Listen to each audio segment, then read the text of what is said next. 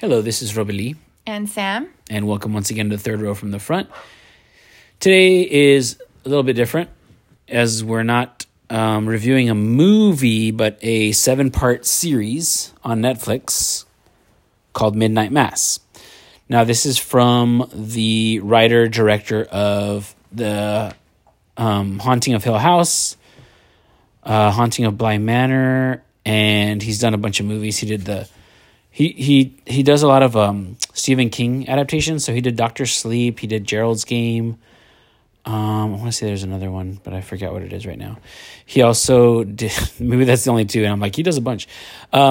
He also has his own, movies like Oculus. He did the what is it called? The Ouija Origin of Evil, which was like the weirdest thing ever. I never saw the first one, but I heard it was awful, and then the second one was really good because he made it. Anyway, he tends to use the same cast. He also did that movie Hush with his wife, Kate Siegel. She usually comes out in his stuff. Or it might be Kate Siegel. But anyway, so this one, we're going to do something a little different, not only in that we're doing a kind of like a mini-series, but we're also doing 2 parts to this podcast. So the first half, we're going to talk to you as if you haven't seen it. And so we're going to tell you why you should see it. I'm not even going to say why or why you shouldn't, because obviously why are we spending so much time on it, right? So we're going to discuss it without any spoilers.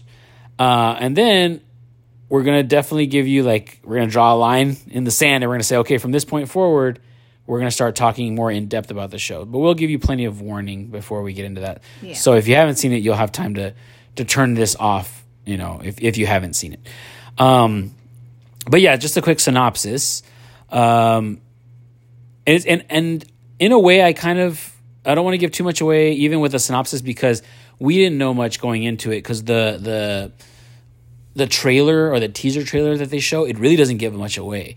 You see this small town, and it's like on an island. You can tell it's like a small fishing community, and it's there's only like a couple hundred people, maybe even just 100 people living out there. It's really small.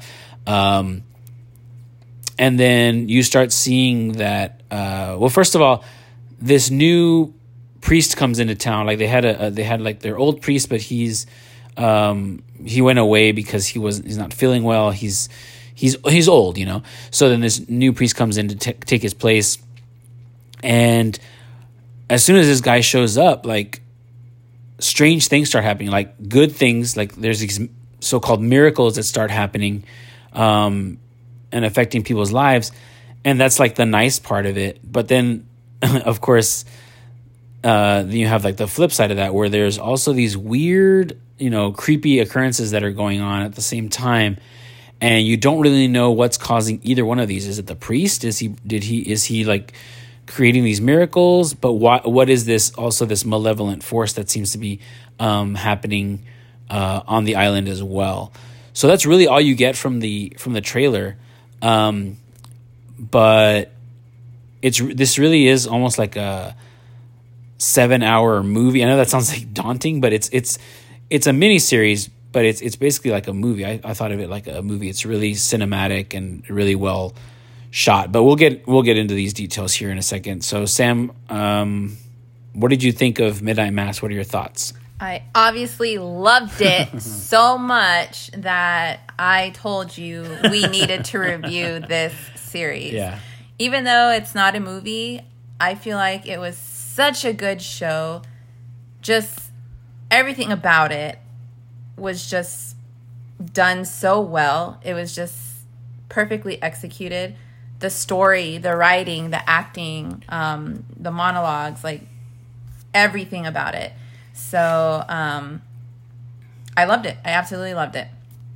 I think it's important to know that this series is meant to be a scary show or a horror genre. Yeah.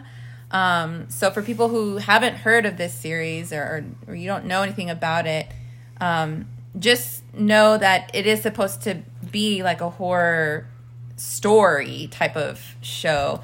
And we knew that. We knew it was supposed to be something scary because we follow The Haunting of Hill House and all that stuff on Instagram, and they started advertising this Midnight Mass. So we're like, okay, he's not going to do a haunting series this year, but it's meant to be something scary in its place, right? So we were already excited to watch it, and we were getting more and more confused by the teasers that they were putting out because we had no idea what it meant. You know, what does Midnight Mass mean, and why are they just showing us this island? And it was just weird. But I don't want to give too much away about it either, because all the different elements that he put in this show is what made it great. And the timing of the elements, there's, you know, to the story. I know I can't be specific right now, but just the timing and how he reveals certain things just made this show that much more, like, powerful and just better. And so I very much enjoyed it. You can look at it as a drama horror series, and I recommend it to people who like to watch those type of genres. But I will say it has a lot of religious points brought up in this show. So if you are someone who gets offended really easily about different religious theories, I might not recommend this show to you. But I would want those type of people to see this show anyway, because what it really does is just open the dialogue, and it poses those questions, and you know, you hear these characters give their answers, and they're all different, but I think they're still important to hear. So I think everybody should see this show, but I'm just warning you that if you're someone who easily gets offended or upset by, you know, religious, I don't even know what you call it. Religious questions, religious discussions. Yeah, you might not want to watch this. Or if the type of horror, movies or stories that have to deal with religion, if that really scares you, then you might not want to see this. I don't know. But, you know, that's your preference, obviously. But I can tell you this show was made so well. Everything was done so well. And I highly recommend it because we thoroughly enjoyed this show. Yeah, I mean, I knew I was going to enjoy it only because I don't think I've seen a single thing that Mike Flanagan has done that I've been like, that wasn't so good, or I didn't care for that. This guy, he just writes really well. Like, he writes horror stories, but he also knows how to write dialogue. He knows how to write characters. Like, every time these characters talk or discuss things, like there's so many parts in here where I was like, exactly, or like I was agreeing with this character because it's me. It was like this was me growing up, you know, asking these questions and not getting the answers that I wanted. But he knows how to write this kind of dialogue. He knows how to write monologues as well, and it's never boring. And it's nobody writes like that anymore. Like I was telling you earlier, I said I feel like, you know, we've reached this age of like ADD, what, you know, that's our attention span is just so short. And I mean us, I mean like society. We're so used to like quick cuts, instant gratification, nothing lasting more, you know, no shots lasting more than like a few seconds on characters, because people start to get bored, they start to tune out, and they're like, you know, you start to cut back, and you know, that's why all the editing is cut, you know, very fast. And he doesn't do that. I mean, like I said, he writes monologues. It's almost like you're watching like Shakespeare, like you're, you know, someone is talking for a solid like 3, 4, 5 minutes, you know, but it's very interesting what they're saying. Like you're like, it may be something you've thought before, you never have thought before. And you're like, oh, that's an interesting way of thinking of that. And these actors deliver too. Yeah. They're doing these monologues. Like you said, you're not bored. You're not, you know, waiting for it to end. You are so intrigued by every word they're saying. Like you're just lingering on every word for them to finish their monologue, because it's just, he made the scripting so interesting. Mm-hmm. Yeah, exactly. To the point where it's and I said this also to you before, it's like almost like you're watching a drama with horror elements in it. Mm-hmm. So for people, some people, that's not going to be in, like, some people want to see, like, I want to see a horror show. Well, this is that, but it's not, trying to think of like an equivalent. It's not like, I was comparing it to like American Horror Story. American Horror Story is very much, it's very, kitschy. It knows that it's like almost like trash television. Like, you know what I'm saying? Like, and that's not to insult that show. It's just, it knows that that's what it is. And that's what it's not trying to do anything more than that. It's just setting up these crazy characters and these crazy things going on. And you're supposed to kind of laugh with the horror as well. Like, oh my God, this is so crazy. And oh my God, it's funny. And, it's very campy. This is like, it's funny because I told you this the other day. I was like, I wonder what Stephen King thought of this, or if he's seen this, because this strikes to me like it's really up his alley. And I kid you not, I was reading reviews today, and Richard Roper himself, the title of his article was "The Best Stephen King Miniseries Not Written by Stephen King" or something like that. And I was like, exactly. I was like, this feels like something Stephen King would have written. I'm not going to tell you what, because then I feel like if I compare it to anything, it's going to give it away what's going on, or what we're seeing here. But I felt very much so like this was a Stephen King adaptation, but it's not. It's an original. And yeah, I really highly recommend it. Like you said, some people, if they're really, really religious, deeply religious, they might be offended by some of the things in here. But that always makes me laugh, because I'm like, if you're that,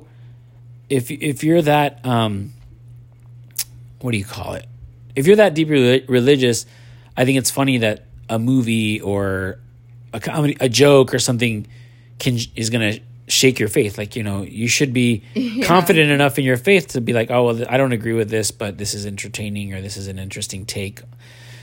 So right. I would say go ahead and watch it. I mean, obviously, if you watch like one or two episodes and you're like, okay, this is offensive, you can just turn it off. It's nothing obscene. Yeah, it's nothing. It's just, it's those questions. Some people don't like. It's not bashing. Right. But there are certain people, like you said, that don't like these questions that are asked, because to them it's like, it's it's like negating their faith or whatever. It's like, no, it's just questions people ask. And if you've ever talked to somebody that doesn't maybe share the same beliefs as you, it's kind of the same thing. Like, you might have that conversation where it's like, well, I don't agree with this, and then you can come back with whatever answer or discussion you have. And that's basically what happens in this show. They're just discussions of faith, the discussions of religion. Yeah, very important discussions. Damn, what was I gonna say? Oh, and the way the show compares religion to the horror aspect of the show as well. That's where I feel like people might be like upset about it. But again, like you said, it's a movie, it's a story, so it's like, you shouldn't let those things offend you. Easily offend you if you're so like strong with your faith, or you know what you believe. Like, take this for what it is. It's a movie. It's supposed to be entertaining. But yeah, I mean, we both grew up in strong Catholic households, and so this show really hit home to us. I was gonna say, you can definitely tell that Mike Flanagan grew up in a Catholic upbringing, because everything about it. It was just, I'll be honest, we haven't been to church in I don't know how many years, because that's just not part of our lives. But all the scenes set in the church, and all the discussion, all the things the priest was saying, I was like, man, this brings back flashbacks. Like, everything, he got all the details right about going to church. I mean, even the whole midnight mass thing, that's part of being a Catholic. You'd have those midnight masses for like Christmas, and I think I went to one of those, and I was like, man, this is so weird, just being there so late at night. I forgot about that.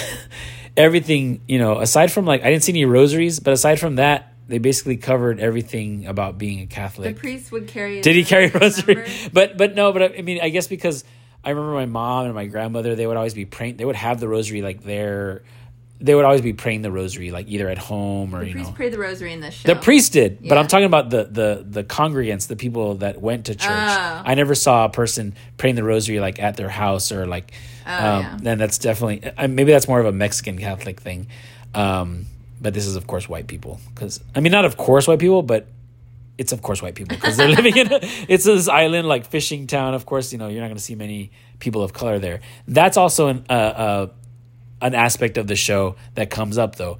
The whole the othering of people that aren't exactly like you, that don't follow your religious beliefs or don't follow your that don't look exactly like you or whatever, which we'll get more into in our second half. But yeah, these are all there's so many different layers to this show besides the horror elements of it.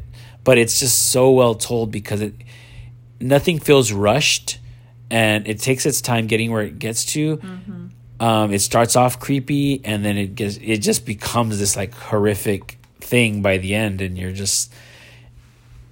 you're shocked at when it gets there, but you're not surprised. You're like, yeah, I kind of saw this. This was like where it was leading to, but it's just like it's still like crazy to see it unfold over those 7 episodes. Oh yeah. So definitely a recommend from both of us. I recommend anything Mike Flanagan has done, to be honest with you. Like if you find anything that he's written and directed, or, you know, yeah, written and directed, I would seek it out.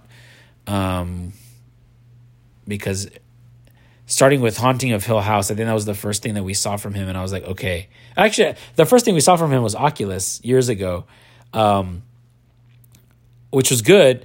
But it wasn't like, oh my God, this guy's amazing, I need to go see this. It was a good movie. But it wasn't until I think we saw Haunting of Hill House that I was like, okay, this guy like knows what he's doing. He knows how to write. He knows how to write like characters and a good story along with these, you know, horror elements injected into the story. So, yep. I was really sad when we finished this last episode because not that I wanted more, not that he didn't finish it. It's just I came to love the show so much that, you know, you never want something to end.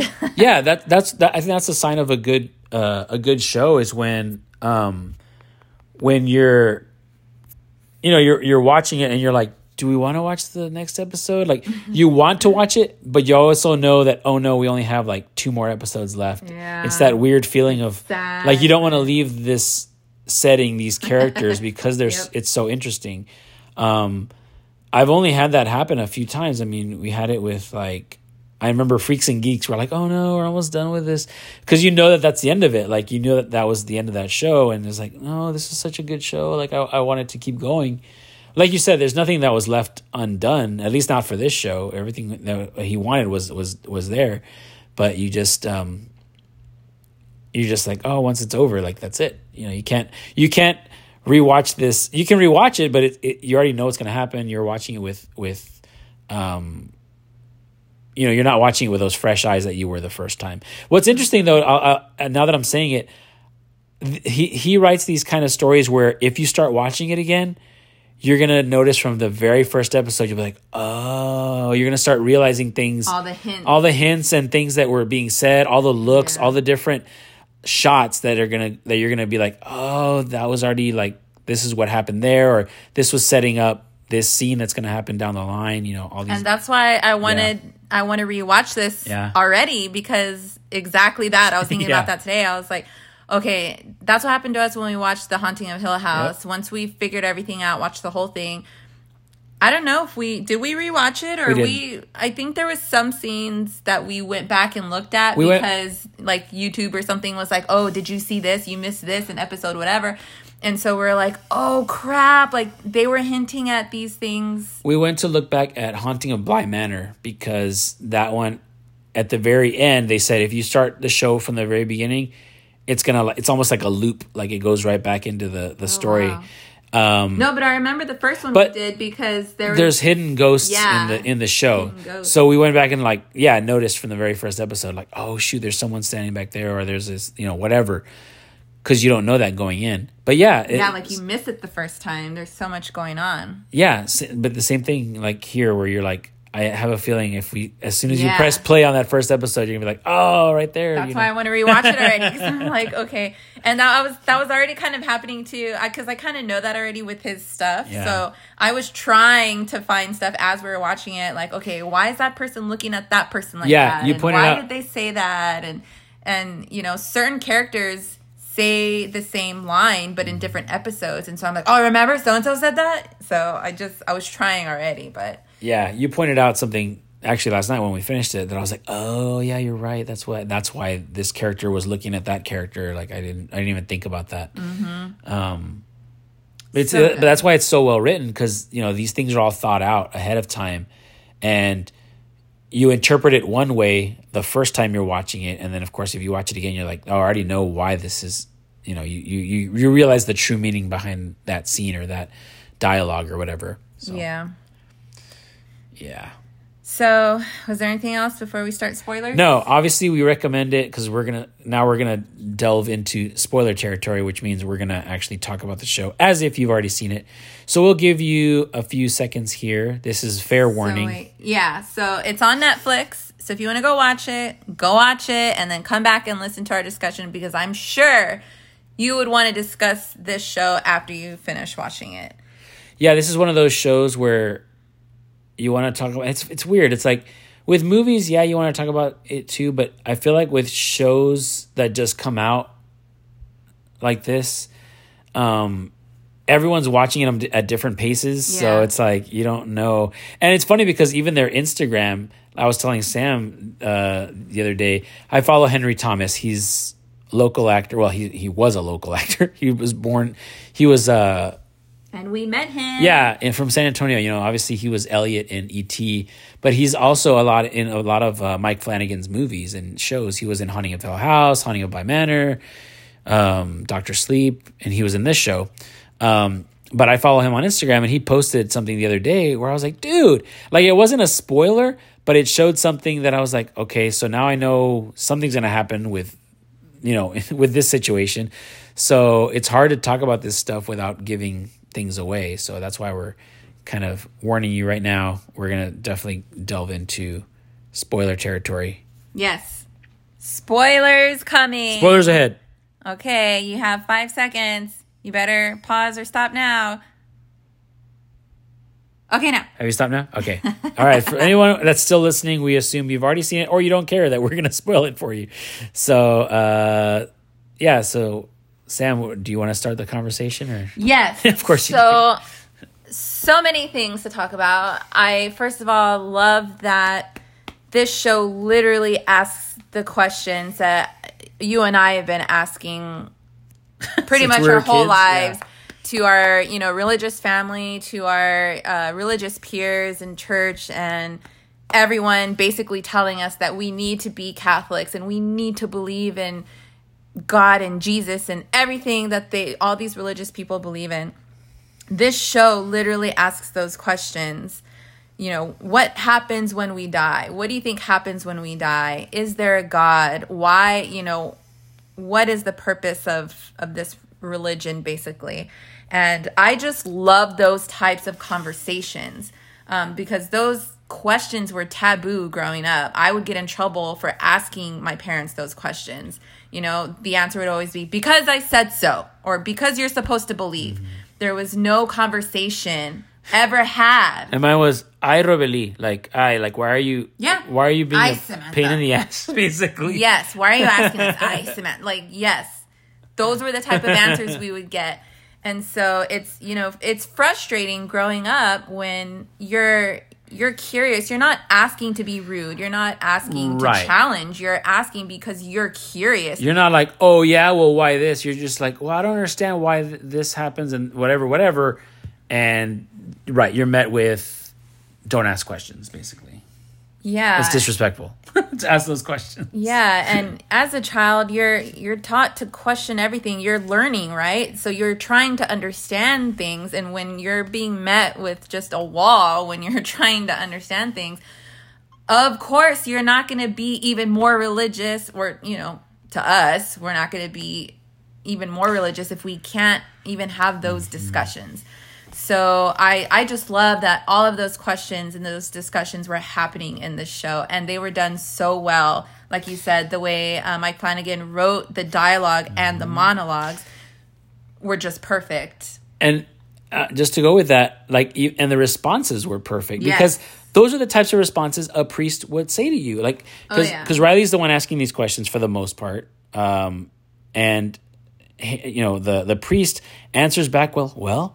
That's a good question, but you know we you know we trust that God has a plan. And it's always the same answers. You're not supposed to question God's plan. And this is God's plan, and he works. I know it's a cliche to say it, but he works in mysterious ways. Like, he knows himself that these are cliche answers, but that's all he can offer. Yeah. And it's just so frustrating because you're like, well, that's not what I'm asking, or that's not an answer to my question, though. Yeah. So I love Riley's character. Yeah. He grew up very religious. He was an altar boy. And then he killed someone accidentally by falling asleep at the wheel, drunk, went to prison for it, and now he's an atheist, right?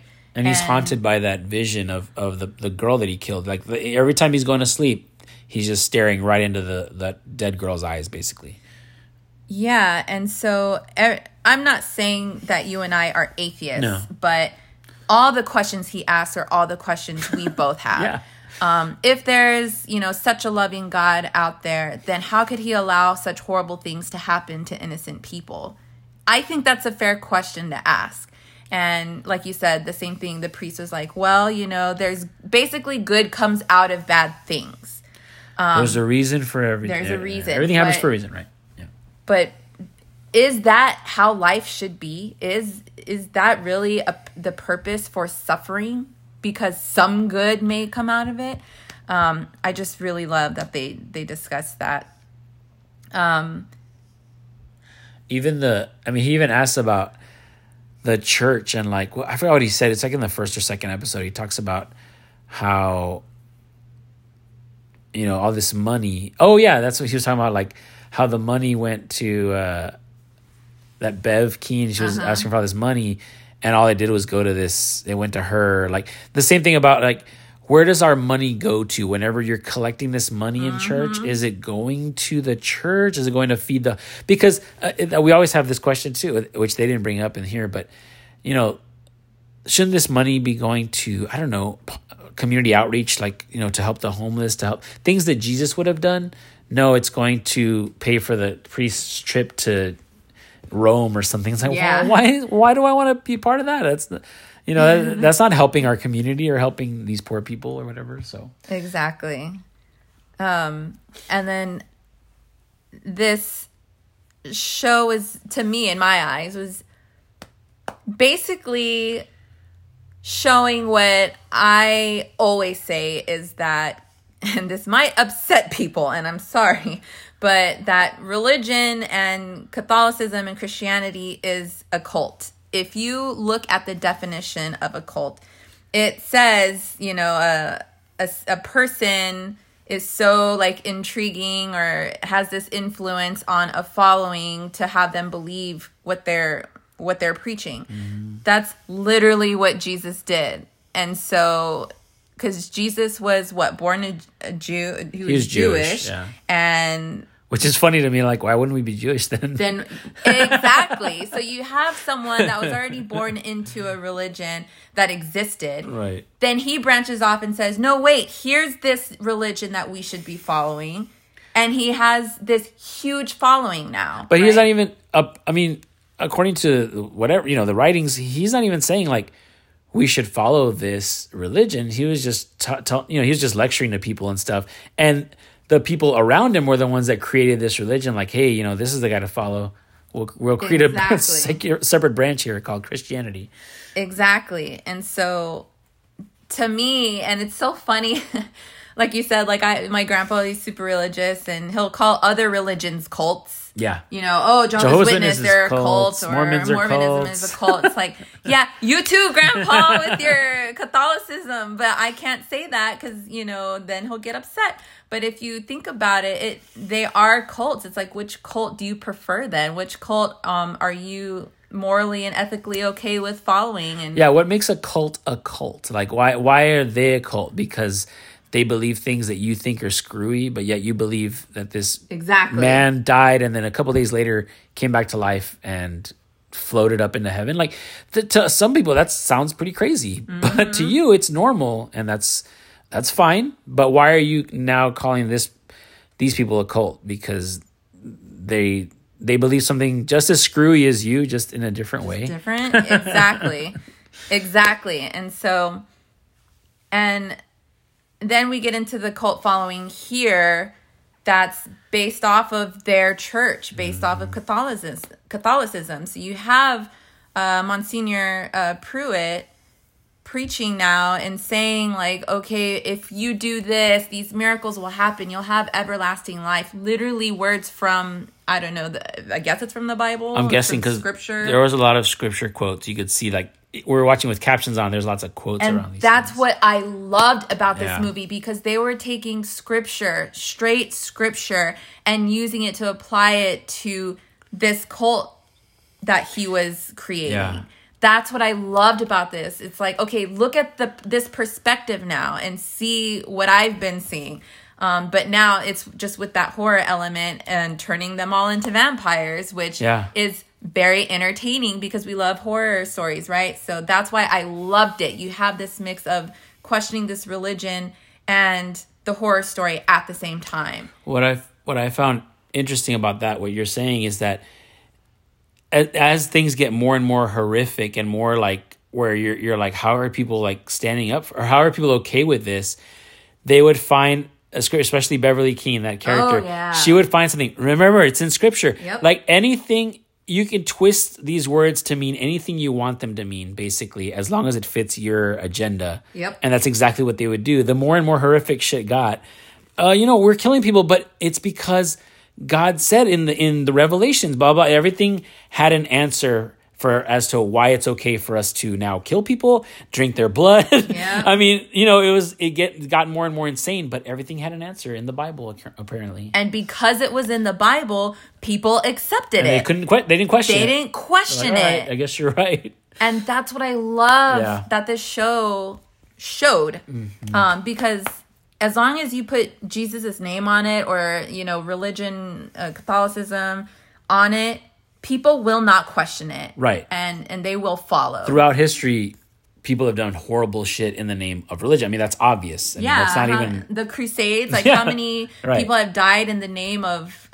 Christianity, or, you know... Slavery. So... I mean, they've used it to pretty much back anything horrible. You want to argue with it? Yeah. It's in the Bible. Oh, you know... Blacks and whites shouldn't be married because it's in the Bible somewhere. They read something and you can interpret it that way. Or we shouldn't let women have abortions because, you know, it's against my religion. Okay, well, how many kids died in the Bible or sacrificed in the Bible? God told them to kill their kids. I'm pretty sure God asked them to abort these lives. But that's, you know, whatever. Yeah, and that's brought up in there too. He's like, well, you know, God has asked us to do certain things, like, you know, Abraham to kill his own son or whatever. Right. There's a test. What was it? Like the Egyptians, they had to kill their firstborn. Right. Like, you know, that came up so many times, and it comes up so many times. And it's just funny to me, like you said, how people will interpret things in the Bible or twist them in ways that it will benefit their agenda. Which I think is hilarious, especially nowadays, because I'm like, okay, let's say that they were to be taken literally, these things. How long ago was the Bible written, and how many things exist now that didn't exist back then again? Mm-hmm. Like, how does that still apply to us thousands of years later? It's very hard to comprehend. And then, of course, like you said, the incompatibility with other religions, like, oh, we love God. We, you know, God loves everyone except for you, because you worship Allah instead of God. You're obviously less than us, or, you know, and that comes up as well. Yep. you know, this character of the sheriff who he and his son, they're the only like Muslims on the island. And so people treat them with disdain, like they're, you know, they call him raghead. They call him, you know, terrorist. It's like, it's the same shit we heard right after 9/11, right? The same tired, you know, discourse. And there's this great scene that he discusses because these miracles start happening, quote unquote miracles. And so they start, you know, it revs up the religious aspect of the community. And so they start handing out Bibles in school. And so, you know, the sheriff goes to this meeting and he's like, she's like, no, you know, Beverly Keene's like, no, we're just trying to spread the word of God. They can read it or not read it. We're not pushing our religious beliefs on others. Mm-hmm. And he's like, really, that's interesting, because how would you feel if I started handing out the Quran to all these kids? Would you feel the same way? You know, you would run me out of town. And she's like, no, I wouldn't. And you're like, as an audience member, you're like, yeah, right. Yes, you would. There'd be protests all over the streets if that ever happened. So exactly. And then, you know, this show really just highlights and those self-righteous religious people, and everyone has met one of those people in their lives, I'm sure. Yeah, some people have them in their family. So. Exactly. So I've met so many people like this where they're not exactly good people and they're not exactly bad people, but because they go to church every Sunday, because they post on Facebook that they pray and that they have faith, they think that they're able to judge others, and they think that maybe God will love them or love them more than others because other people aren't doing exactly what they're doing. They're not going to church and posting about, you know, religious things. What? No. I was just listening to you, but yeah, you're right. I mean, that's Bev. That is she's the definition of that type of person. You know, it's really scary to see her character, because it's like, oh my God, like I know so many people like that. And there's, you know, you were scared of her, and there's religious people like that you're afraid of because you're like, oh, that person's mean, or, you know, I just don't even want to be around that person, because it's, even though they claim to be loving and religious and accepting, they're the opposite of that. Mm-hmm. And it's just, it's uncomfortable to be around. And so I feel like she did such a good job with that character, because she made me hate her. Oh my God, I hated her. But she just did so well. You know, she really reminded me of that character. And again, this is going back to a Stephen King novel or book. Same thing. Stephen King story. That's what I meant to say. She reminded me a lot of Mrs. Was it Carmody of The Mist, where it's these religious nuts that outside of, you know, in the regular world, most people just look at them and go, oh yeah, that's Miss Carmody. Oh, that's Bev Keane. She's a whack job. You know, she's one of those religious nuts, right? Mm-hmm. And nobody really pays attention to them. They're kind of just, it's a pain in everyone's ass in the town. But once something crazy or tragic happens, or something like, you know, where it seems like it's the end times or something, that's when these people, they thrive on it. They shine because they're able to go, see, I warned you all, this is what it is. And listen to me, I have the answers. I've studied scripture. I know what I'm talking about. Mm-hmm. And all the people, they start listening to them, and they're like, yeah, you know what? She's right. She said, she talked about this and this, you know, and that's what's funny is that, you know, you have this priest, you know, who, you know, obviously he's doing bad things. He thinks for the right reasons, but it's you know, he realizes too late that it's not. But she goes with it, and you know that she's the one that's going to benefit from this. Even from before the show ends, you're like, she's obviously going to be the big problem at the end, because she's the one that's whipping everybody up into a frenzy. She's the one that, like you said, claims to be Christian, claims to follow Christ's word, which is to love everyone equally. She doesn't love anybody. She again, there's that scene where, you know, I forgot her name, but the mom of Riley, she calls her out and basically says, you're not a good person. Like, I don't know, you know, why you can't accept that God loves everyone, even Riley, even our boy that was an alcoholic, even, you know, the lowest person, God loves them. And that's the other thing I want to say is, like, I know right now it sounds like we're bashing religion, and I mean, we kind of are, we're criticizing it, but this show doesn't really do that. It mm-hmm. bashes the wrong kind of religious person and the wrong kind of faith, where it's just blind faith and that mob mentality of like, all right, this seems crazy and it seems wrong, but if you can kind of explain it, we'll follow you without, you know.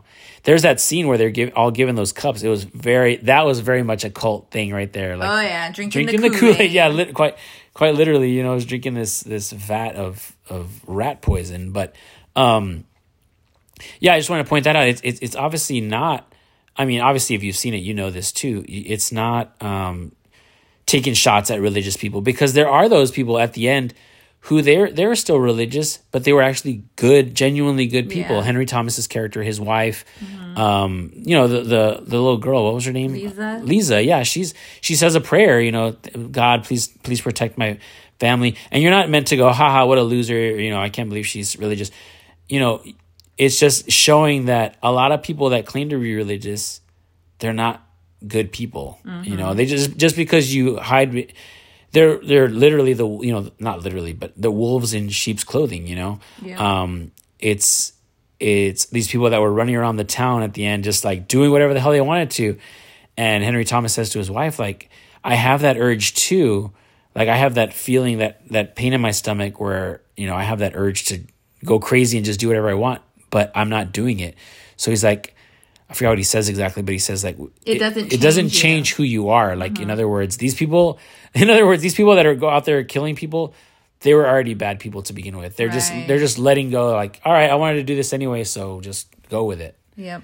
It's really about, like, showing how I saw it as like, you can be religious, you can be atheist, but as long as you know the difference between right and wrong, you know, we're both following that same path of doing right. Some people need the religious, and Ricky Gervais has talked about this. It's like, some people need religion to keep themselves in check. Like, it's like, if I didn't have this fear of going to hell, I'd probably go out and murder people because I you know, you have that anger in you.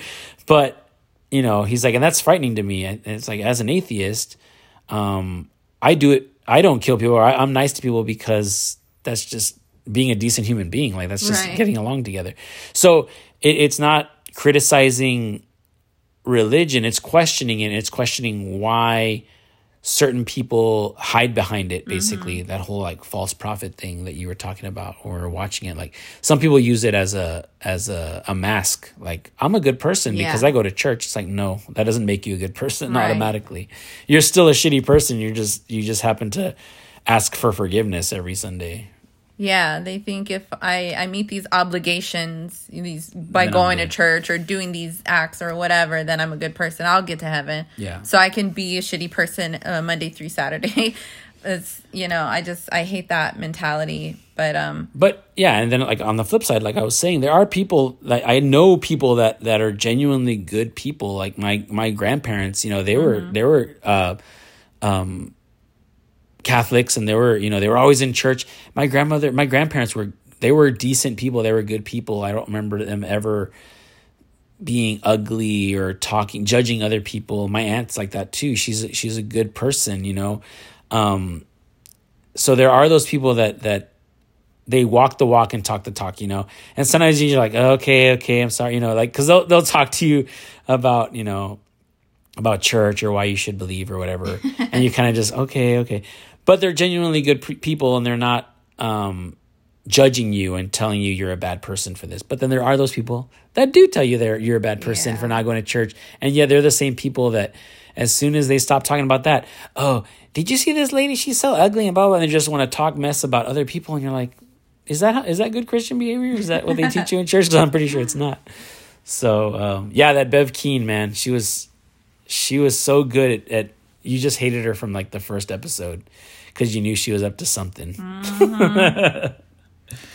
Yeah. So then, you know, you mentioned how we talked about being, like, the false prophet. So, again, that's the priest in this show being a some type of false prophet. He claims to have some kind of knowledge and power to help with miracles and stuff. And if it can be explained by the book, by religion, people will accept it. Yep. And then we get to the reason why. Let's just talk about the priest. Not the reason why he did this, but when he told that story about, I guess, when Riley was young and he chopped that mouse. And, oh, right. And the priest said, okay, well, come back in 3 days. And he replaced it with a new mouse. And so the priest was telling Riley, like, just that act alone restored faith in that boy for 10 years. Mm-hmm. And Riley was like, but that was a lie. Right. Like, that wasn't based off of truth. Right. And the priest was like, yeah, but isn't that enough? Right. Isn't that enough and a good thing for that boy to believe for the next 10 years? And Riley's like, no, because believe what? Believe a lie? Like, why would you want to be tricked into believing something? Right. It either is or it isn't. So why are you... Right. Needing to do the trickery. So why does the priest think that's a good thing?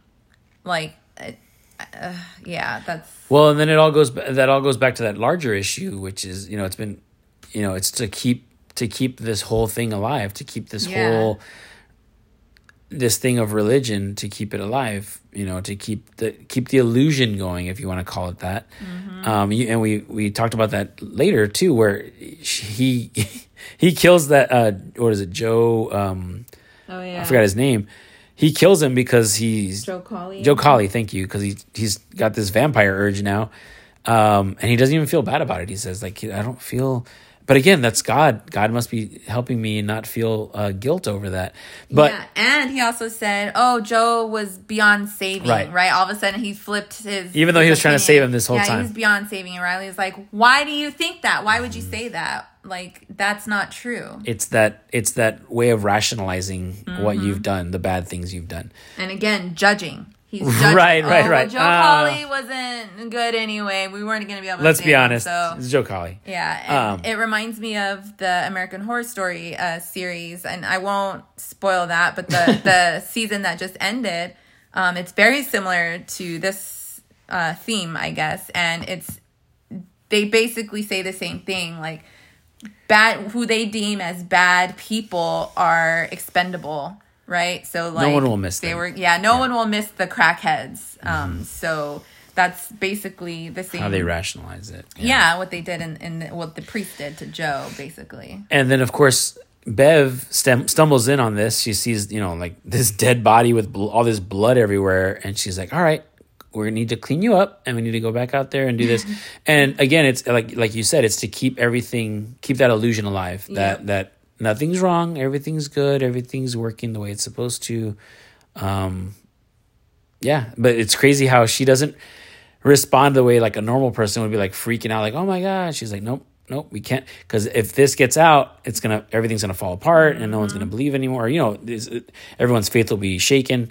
So. Again, it's that thing, like you said, with the mouse. It's like keeping this illusion alive. Like, isn't that good, though, that we lie to the people? Sure, but it's going to help them keep this faith, or keep coming to church instead of, because, you know, it's bringing all these people in now that these miracles are happening. Church is busier than it's ever been. Yeah. And then to go into my next topic is I loved that this was supposed to be like a love story. And he revealed that the second to last episode or third to last episode. I was like, oh my God. Yeah. The priest did all of this just so he can be with Mildred, I think. But again, to compare it to tricking Riley with the mouse, he's tricking this entire town so that he can get what he wants, his second chance. Yeah. So it's just, to me, just another selfish man disrupting other people's lives or lying to other people, like no regard for other people. just to get what he wants. Yep. And that's a priest, right? He's supposed to be one of the nicest, selfless people. But a priest went through all of this, and he did all those little things just to trick people into believing different things. But I do love that he loved this woman so much that he was the downfall of a whole little society, yeah, a little community. Yeah, I was like, oh my God, that's so romantic. Oh my God. Would you destroy a whole town for me? You wouldn't destroy a whole town. You wouldn't. But yeah, I loved that part. I guess it's that aspect.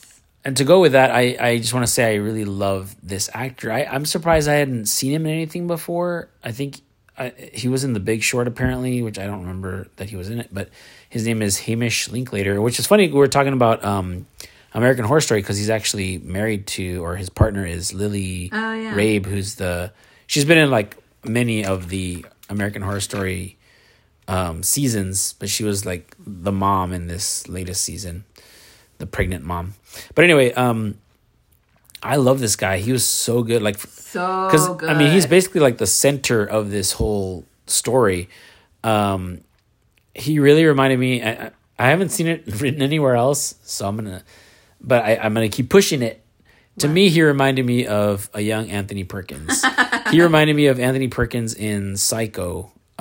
Just his delivery, he's very soft-spoken, he's very calm, and he has those verbal tics just like Norman Bates does. He kind of stumbles, he kind of stutters over his words, basically. Like, he sounds like a real person talking, and he plays it so well. And then he's also, it's funny because throughout the whole, even before you know what's going on, he's soft-spoken and nice, but just like Norman Bates in Psycho, you sense like something's off about him. Like, you're like, this guy, I don't know whether to be scared of him or whether to be like, feel like he's this welcoming presence, because he plays it well. You never know what's going on in that brain of his. Like, he's very troubled, obviously, by what's going on, like with his decisions. Like, he can't. You feel like he doesn't quite know whether he's done the right thing or not. And then by the end, of course, he realizes he hasn't. But, he's just so good in this. I hope to see him in other stuff going forward. Yeah, he was amazing. His sermons, or whatever you call them, amazing. Like, I understood at that point when, you always ask, like, when people join cults, you're like, how could they even believe that guy? How could they believe what he's telling them and just do whatever he's saying without questioning it? The way this guy delivered his speeches, I was like, I get it now. I get it. Like, this guy delivered it with such passion and confidence where if you don't see any doubt in that person's delivery, and you see that level of passion and strength, you're convinced, like, oh, he has the answers then. He knows what everything should be. And I feel safe trusting this person. And so, when he's like preaching, doing those really good sermons, they show the crowd and everyone's like nodding and smiling, like, like getting fired up. And I get it. At that point, I was like, that's how it happens. Even at the very end where he's, where they have that final big thing where he's basically asking everyone to drink the poison. Mm-hmm. He's like, faith, trust me. I'm here with you. He's like holding the person that's drinking the poison.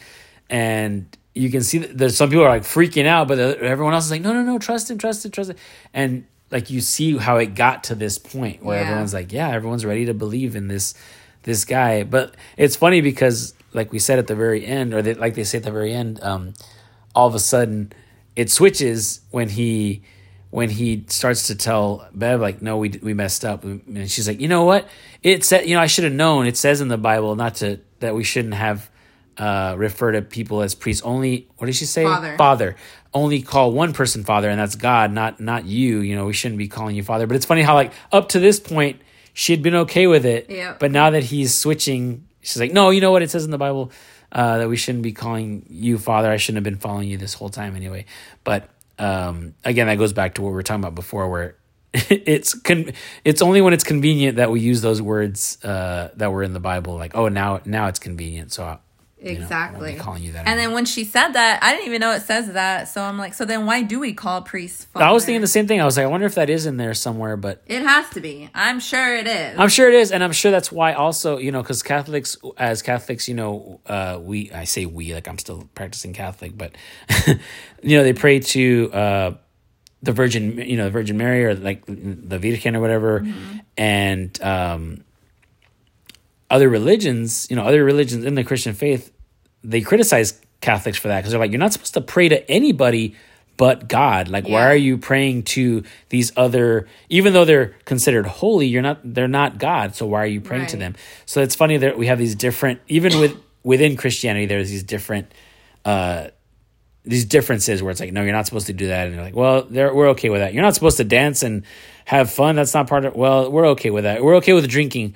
Oh, y'all are okay with drinking? Like, it's like you have to like shop around, like, which is the one that allows what I like to do, because that's what I want to be part of. Exactly. Yep. So yeah, it's just funny. I'm sure it is in there, because she was quoting it, and it wouldn't be the first time that we do things, or a group does something that you're not supposed to do according to the Bible, but we do it anyway, because make up some excuse for that. We'll find something in Scripture that negates what that says. So, yeah. So the priest being in love with Mildred, and then I guess they had Sarah. That was what I pointed out to you, because I don't know if you remember, but when Sarah's a lesbian, and she was on a first date with this other woman during the Crock-Pot Festival. And the priest was just staring at Sarah. And Sarah was explaining to her date, like, that's weird. Our priest before him used to stare at me like that too. Like, it creeps me out. I don't know why he stares at me like that. And so her date was like, oh, probably because he knows that you're lesbian, gay, right? And so they kind of laugh at it. And I knew that's not why. I was like, they wouldn't have done that. I feel like that's too easy of an answer. But it just kind of went away as soon as that next scene came out. I just didn't think about it anymore. Yeah, because we had no idea. Right. We had, no other hint at that point as to what it could be. And and that's what I mean by timing. This guy really has timing like perfectly, because all of this unfolds at the end, and everything just makes sense.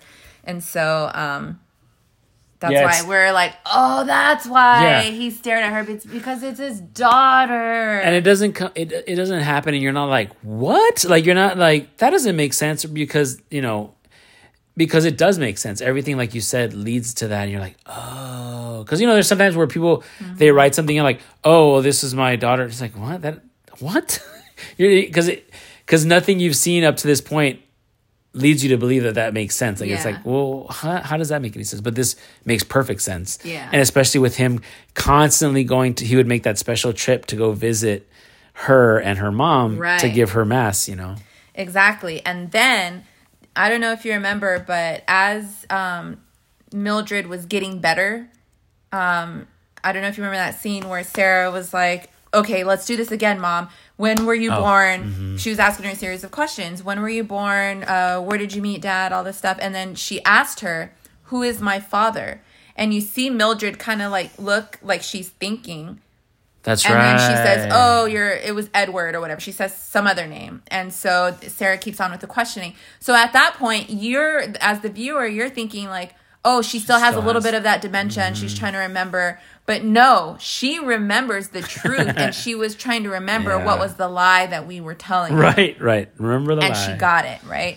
So just little things that he puts in there like that, it's like genius. You look back at it, and you're like, oh, my God, that's what that was. Yeah, and even because there's a scene early on where she does still have the dementia, and she recognizes him. Out the window, right? Yeah, and I already knew something was up there. I was like, I think that's the same guy. I didn't know how it was the same person, but I was like, I feel like she recognized him because he actually is that person. Yeah. But I don't think she called him Monsignor. She calls him John. Yep. Everyone else calls him Monsignor Pruitt. She's the only one that goes, John? And so you don't think about it. You think, oh, she recognized the old priest. But why does she call him John and not Monsignor? Because she knows him like that. Yeah, and I wondered that too. I'm like, why does she keep calling him John? Right. But it never occurred to me like something else was going on. Yep. So yeah, little things like that. Mm-hmm. You know, she recognized him. And of course, you even had said this comment, because Mildred was so old, she's the only one that would recognize the young John Pruitt, right? Because nobody else was old enough to do that. Nobody else recognized him except for her, because whenever... he would come in, she'd be like, John? And so, like you said, Sarah would be like, no, Mom, this is Monsignor Pruitt. This is someone else. And she's like, John. And so Sarah's thinking that she still has dementia, but no, Mildred's the only one that recognizes him, the young as his young self, yeah. And it's funny because now that I'm thinking about it, John never corrected Mildred. Whenever she would be like, John, he would just smile, like look at her and smile, like yeah, you remember me now. Like he would see it working on her, this blood.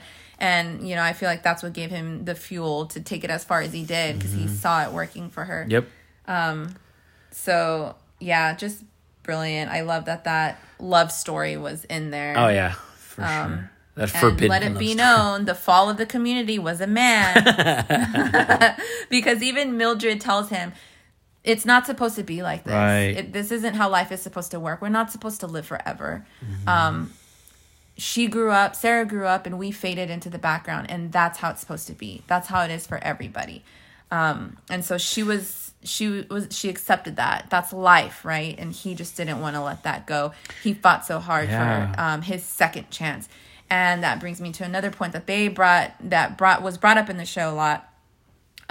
They say, I think it was Erin Green, where she was saying, like, I don't know if it was her or Riley's mom, we believe our whole lives that there's a heaven. When we die, that we're going to go to heaven. Mm-hmm. But why is it in the last few minutes of our death, we're kicking and fighting to stay alive for those few more minutes, right? And then later on, when everyone's trapped in the church, when everyone turns into vampires and the few mortals left... realize what's going on, that you can't kill these vampires. They start arming themselves. Oh, no, they're at Aaron's house. They start arming themselves with a gun, knives, and stuff. And someone asks, like, what good is this going to do?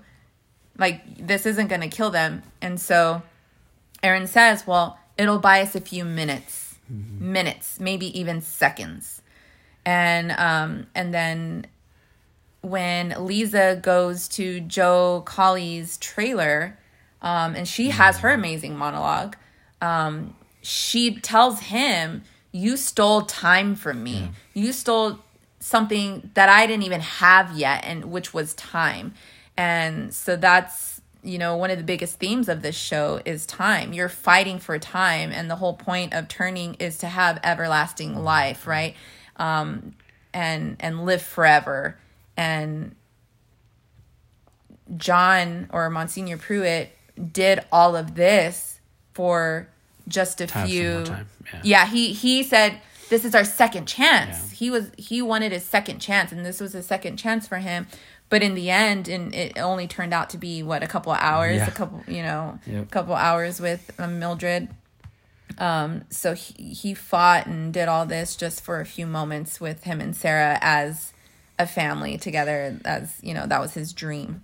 Yeah, I'm glad you brought that up, because it's true. Like, even all these deaths, because, you know, everyone dies except for those two characters at the end. And you're seeing these characters that you've grown to love and you want them to live. You know, the sheriff, the doctor, the, you know, Aaron, all these people that you wanted to escape somehow. Yeah. Like the you know, Sarah, right? That's his daughter. Mm-hmm. She gets shot, you know, by that. I forget. Sturge, there you go. And, you know, the father, you know, the Monsignor, he wants to save her, so he cuts open his wrist to give her blood, and she spits it back out. Like, nope, I'm not taking that. And it's funny, because for a brief moment, I was like, oh, this is how they can save her. Like, I was excited, but then I was like, no, because then it's just going to be the same. Like, she's going to be just like everybody else, these vampires. And so, again, it's reinforcing that thing where it's like, no, this is not how you're meant. You're not meant to keep going. Like, that we do have this finite amount of time on earth, and you're meant to do what you do the most with what you have, and then that's it. Like you're on to either you're going to heaven, or you know, like the religious people believe, or you're feeding the, what is it? You'd be returning to nature, as basically Riley puts it, returning to the cosmos. So I liked that. I liked that it kind of reinforced like that these people aren't coming back. Like they're dead. Dead is dead. Yep. And so it hurt because you're like, oh, I love these characters, but at the same time, it's like, well, that's it. That's the end. Like you're not supposed to keep going. And then at what cost would you? They bring that up a lot too. You know, oh, you have to. What's the price for salvation, quote unquote salvation, for resurrection, basically for becoming this vampire? Yeah, the cost is you desire other people's blood, and so you have to turn basically everyone into vampires or kill them.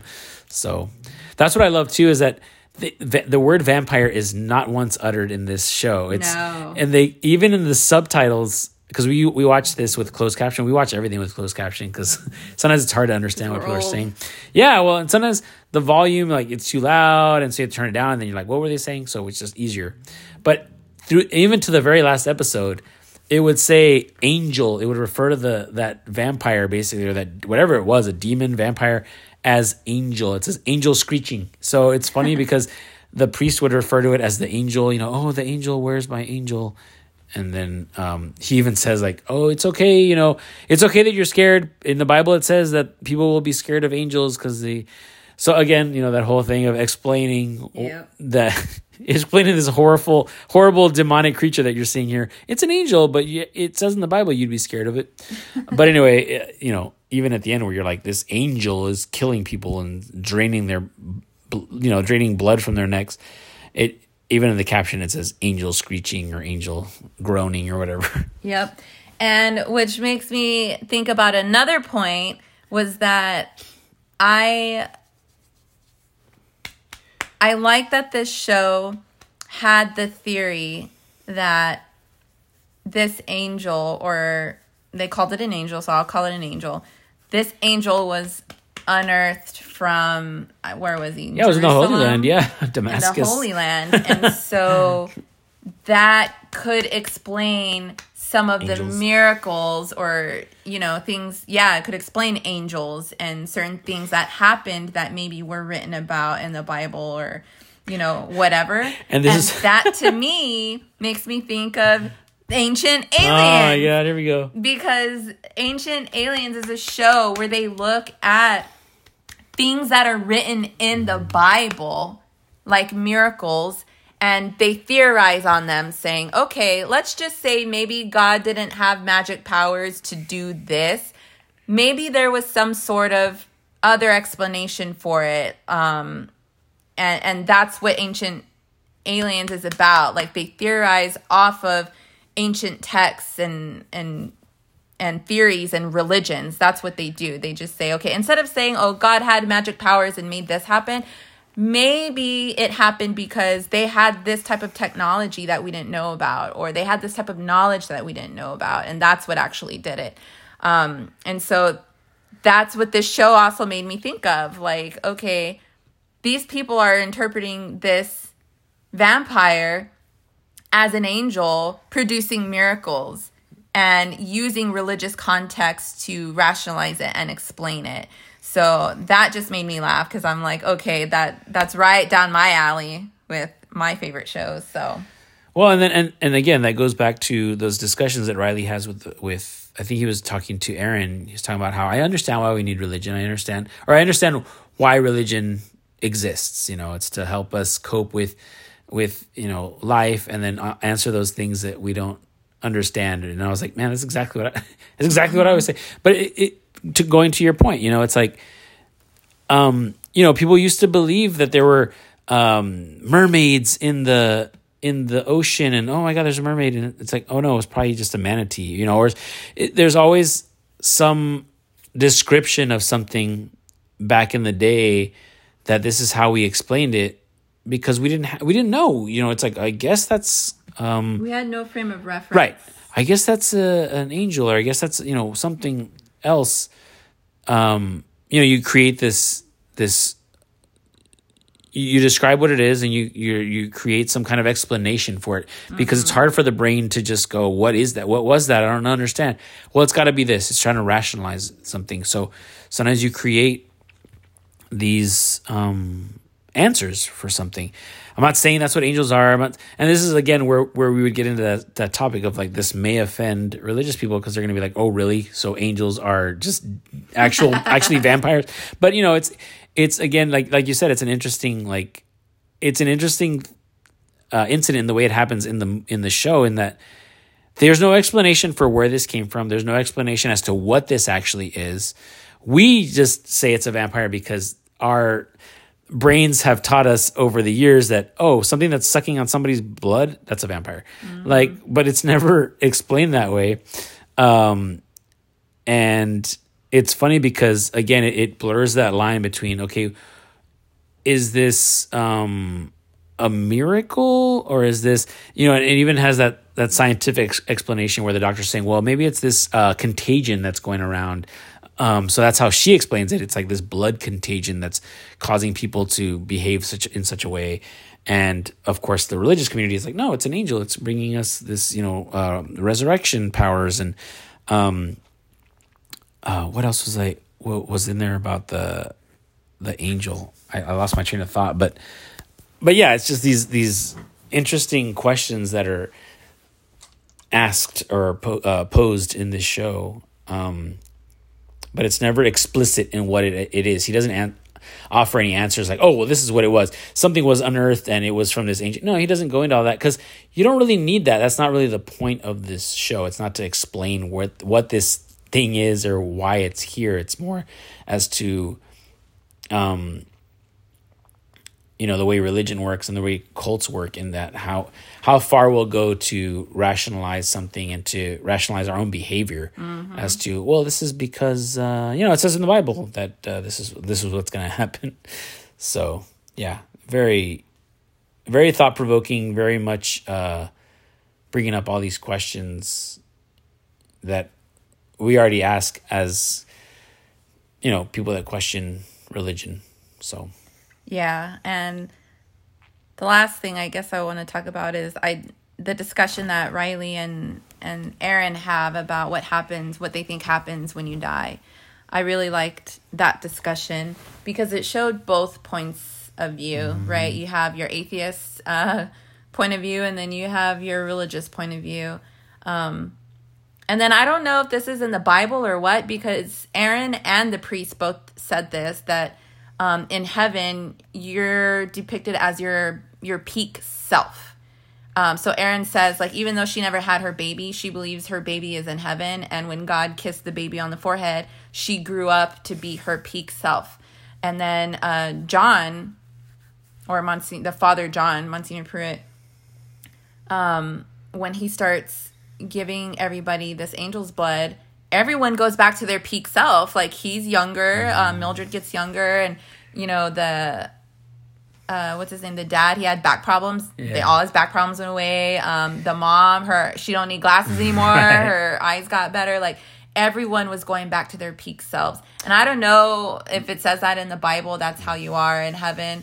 But I just thought it was interesting how that's how Aaron understood heaven to work, and then that's what was happening when you were drinking this angel's blood. But I really do like the way they explained what happened, especially Riley, you know. And then I think it was interesting that it showed the people, or Riley, someone who was not religious, was not afraid to die. It didn't upset him. It didn't scare him. Right. He was not afraid of it. But then you have these religious people, about to die, and they start freaking out. You look at Bev. She was like kicking and screaming her last couple of minutes right before she knew she was going to die. It's like she was trying to bury herself in the sand or something. Yeah, and I thought religion, one of its main purposes was to comfort prepare you for death.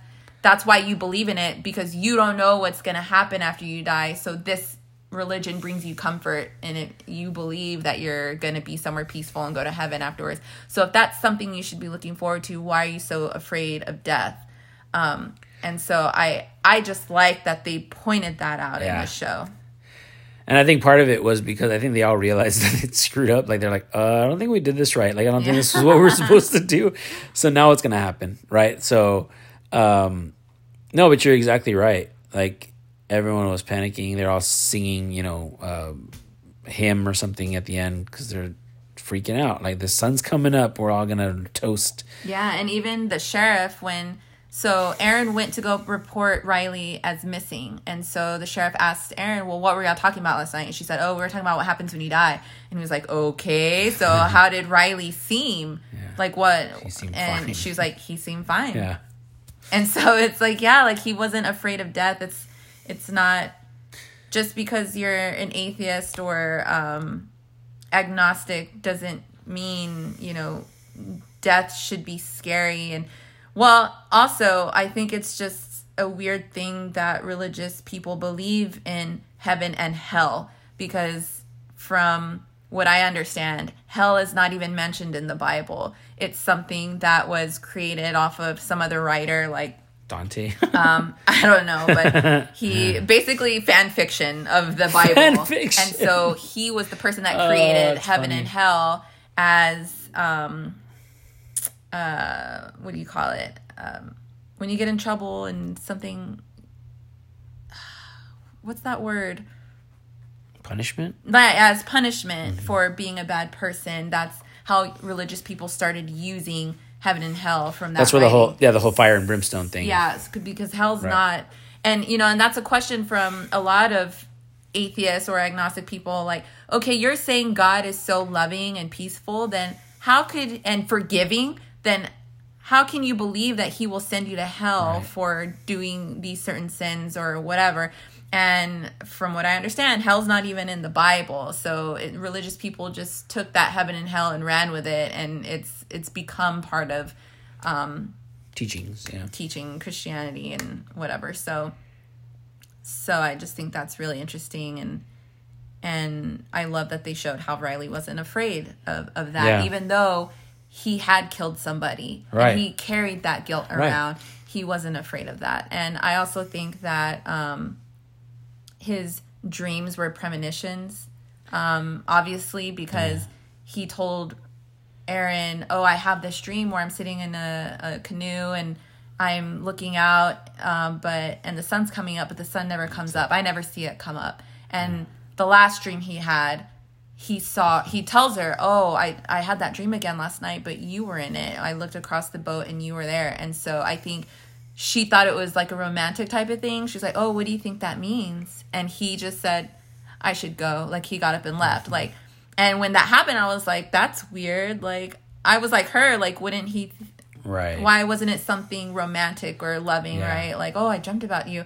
But I think he either knew what it meant or he knew it wasn't anything good. Right. And so it was perfect when he brought her out there to kill himself, because that's exactly what he dreamed. That was seeing the sun. Not really seeing the sun come up, but that was the last thing he saw, was sitting across from her on that boat. That was a really tense scene, because I was like, I didn't know what was going to happen, because he really wasn't saying a lot. He told his story and then... he shut up after that. Yeah. And she's the one nervously going, oh, what are you going to do? Are you trying to scare me? What are you doing? You know, you could tell. Why did you bring me out here? You could tell she was scared, but she just, you know, was trying to like rationalize why are you bringing me out here? Yeah. So I was like, oh God, please. I thought he was going to lunge at her. And then you realize, oh no, he brought her out here because, again, he explains, you know, I wouldn't have been able to do this. You wouldn't have believed me if I didn't show you. If I didn't show you, and then I wouldn't have been able to do this like on my own. I needed you, you know, to...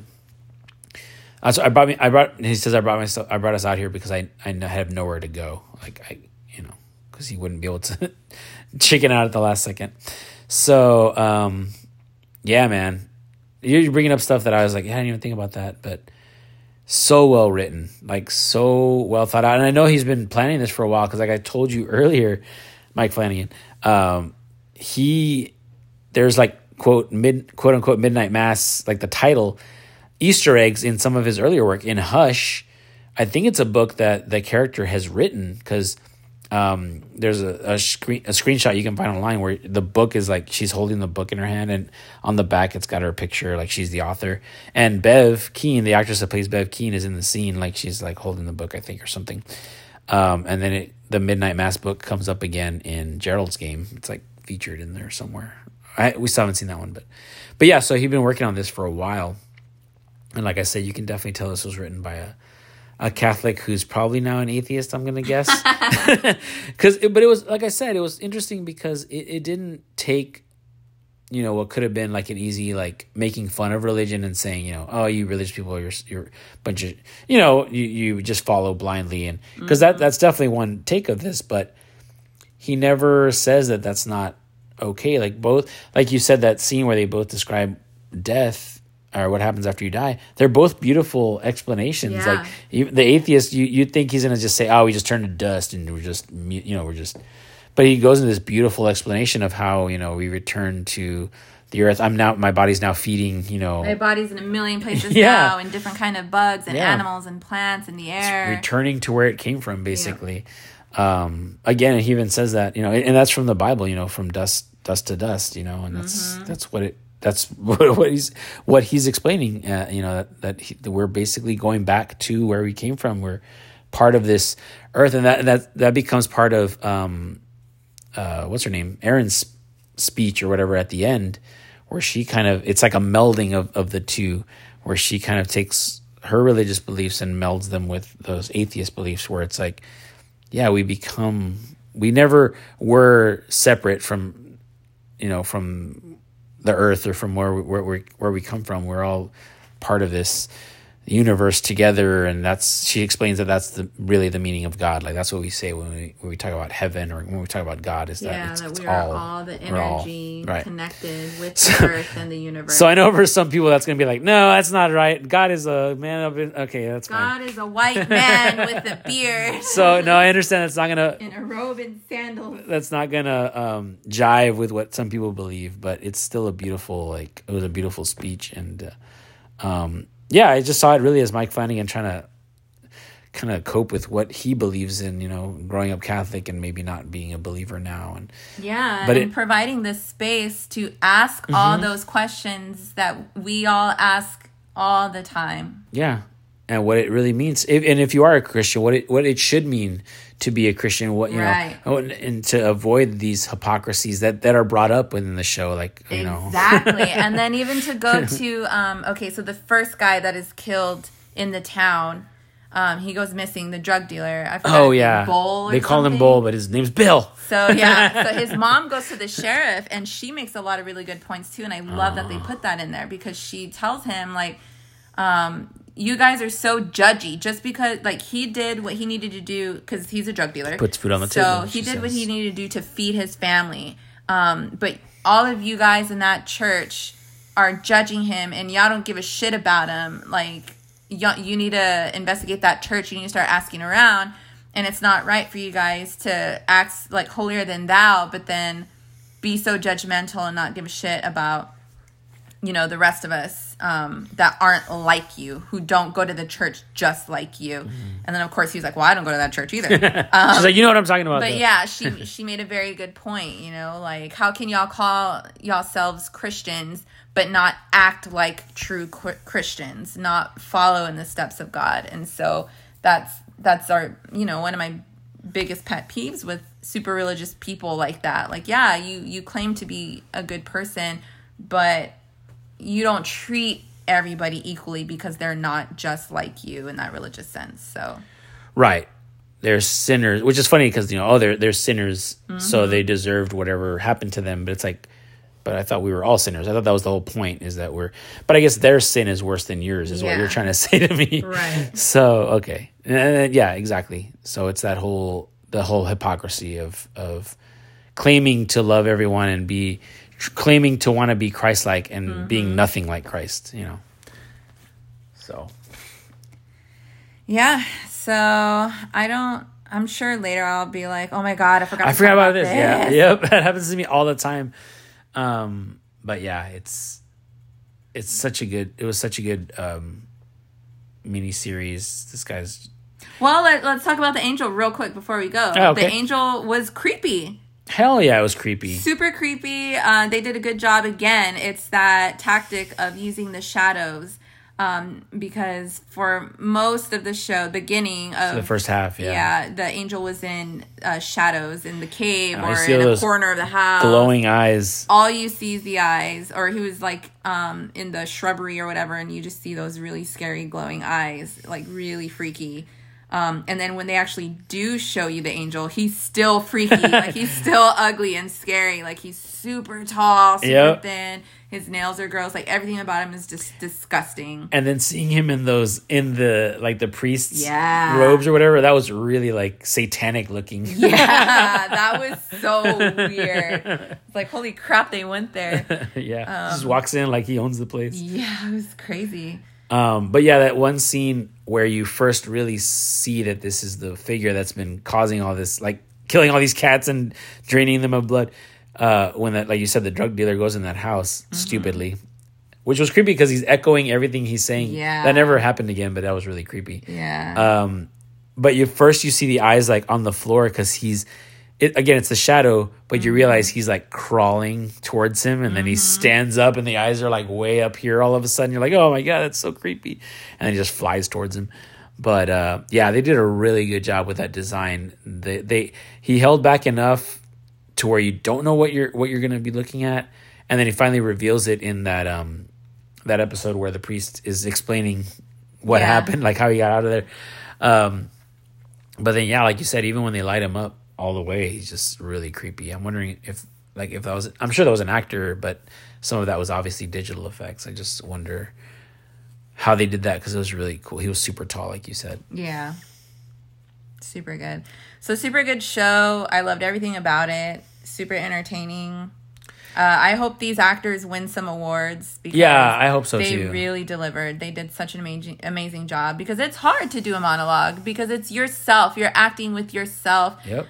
You're telling a whole story with your body, your face, your emotions, the way you speak, the tone of your voice, everything. And I think every character in the show nailed their monologues. Yep. Especially the younger ones, too. Like, Lisa, like, she did great when she was talking to Joe. Yeah. Amazing. And Joe did great. That's the other thing. Because all the other actor is able to do in those scenes is react to what they're saying. And the guy that played Joe Colley, he was doing really good at, like... Because he was just crying, basically, the whole time. But every time she'd say something, he would cry or react to it and without saying anything. And so it was... That takes a lot, too, because you're... That's all you got to do is just... Right. It was all in his face, all in his eyes, in his body. Amazing. The sheriff. I loved the sheriff. Who was in Haunting of Bly Manor also, which you pointed out to me. I was like, oh, yeah, that was him. Like I said, he uses a lot of the same actors, you know.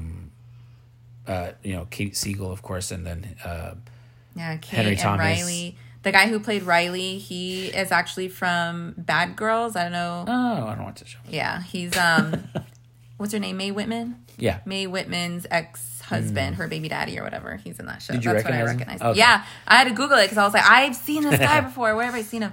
So I know he's from Good Girls. Yeah, Bev obviously does a great job in her monologues. She was really good because she, like you said, she's one of those people that if she talks long enough, you know, you can see the people going along with her. And after she was talking long enough, I was like, yeah, I guess that makes sense. I was like, no, you're falling for it too. She's working her magic. She had an answer for everything. And then the way she delivers it is so confident. And, you know, she doesn't stumble or anything. So it's like, okay, yeah, you're right. I guess, you know, you believe her. You trust her. You trust what she's saying. So she did amazing. Of course, Aaron's character did amazing. Yeah. Riley did so good. Like, you felt so sorry for the guy. Like, you knew he understood the weight of what he did. Yeah. So they all just did an amazing job. I hope this show wins all the awards. I hope these actors get recognized for their work because it was just amazing. Yep. Really good show. And sorry if we offend, like I said, I didn't mean to offend anybody with the religious takes, but this is a show that you, it's not even like we're looking into it. It's not like, you're reading too much into it. It's like, no, this is definitely what this show is definitely about. Yeah. Digging into those religious questions. Like he basically he was able to create this show where he was asking all these questions about religion that he had, obviously, mm-hmm. Or these discussions that he would have, and then adding this horror element on top of that. So that's a really tricky thing to do, and I think he pulled it off really well. Yeah. So, and like I said, it's not like he has an answer, and this is you know religious people are bad, atheists good, or vice versa. Like there's no answer there. It's more like just having these discussions and. What does it mean to be, what does it mean to be good? What does it mean to be evil? And where does religion fit into that, Mm-hmm. So, yeah.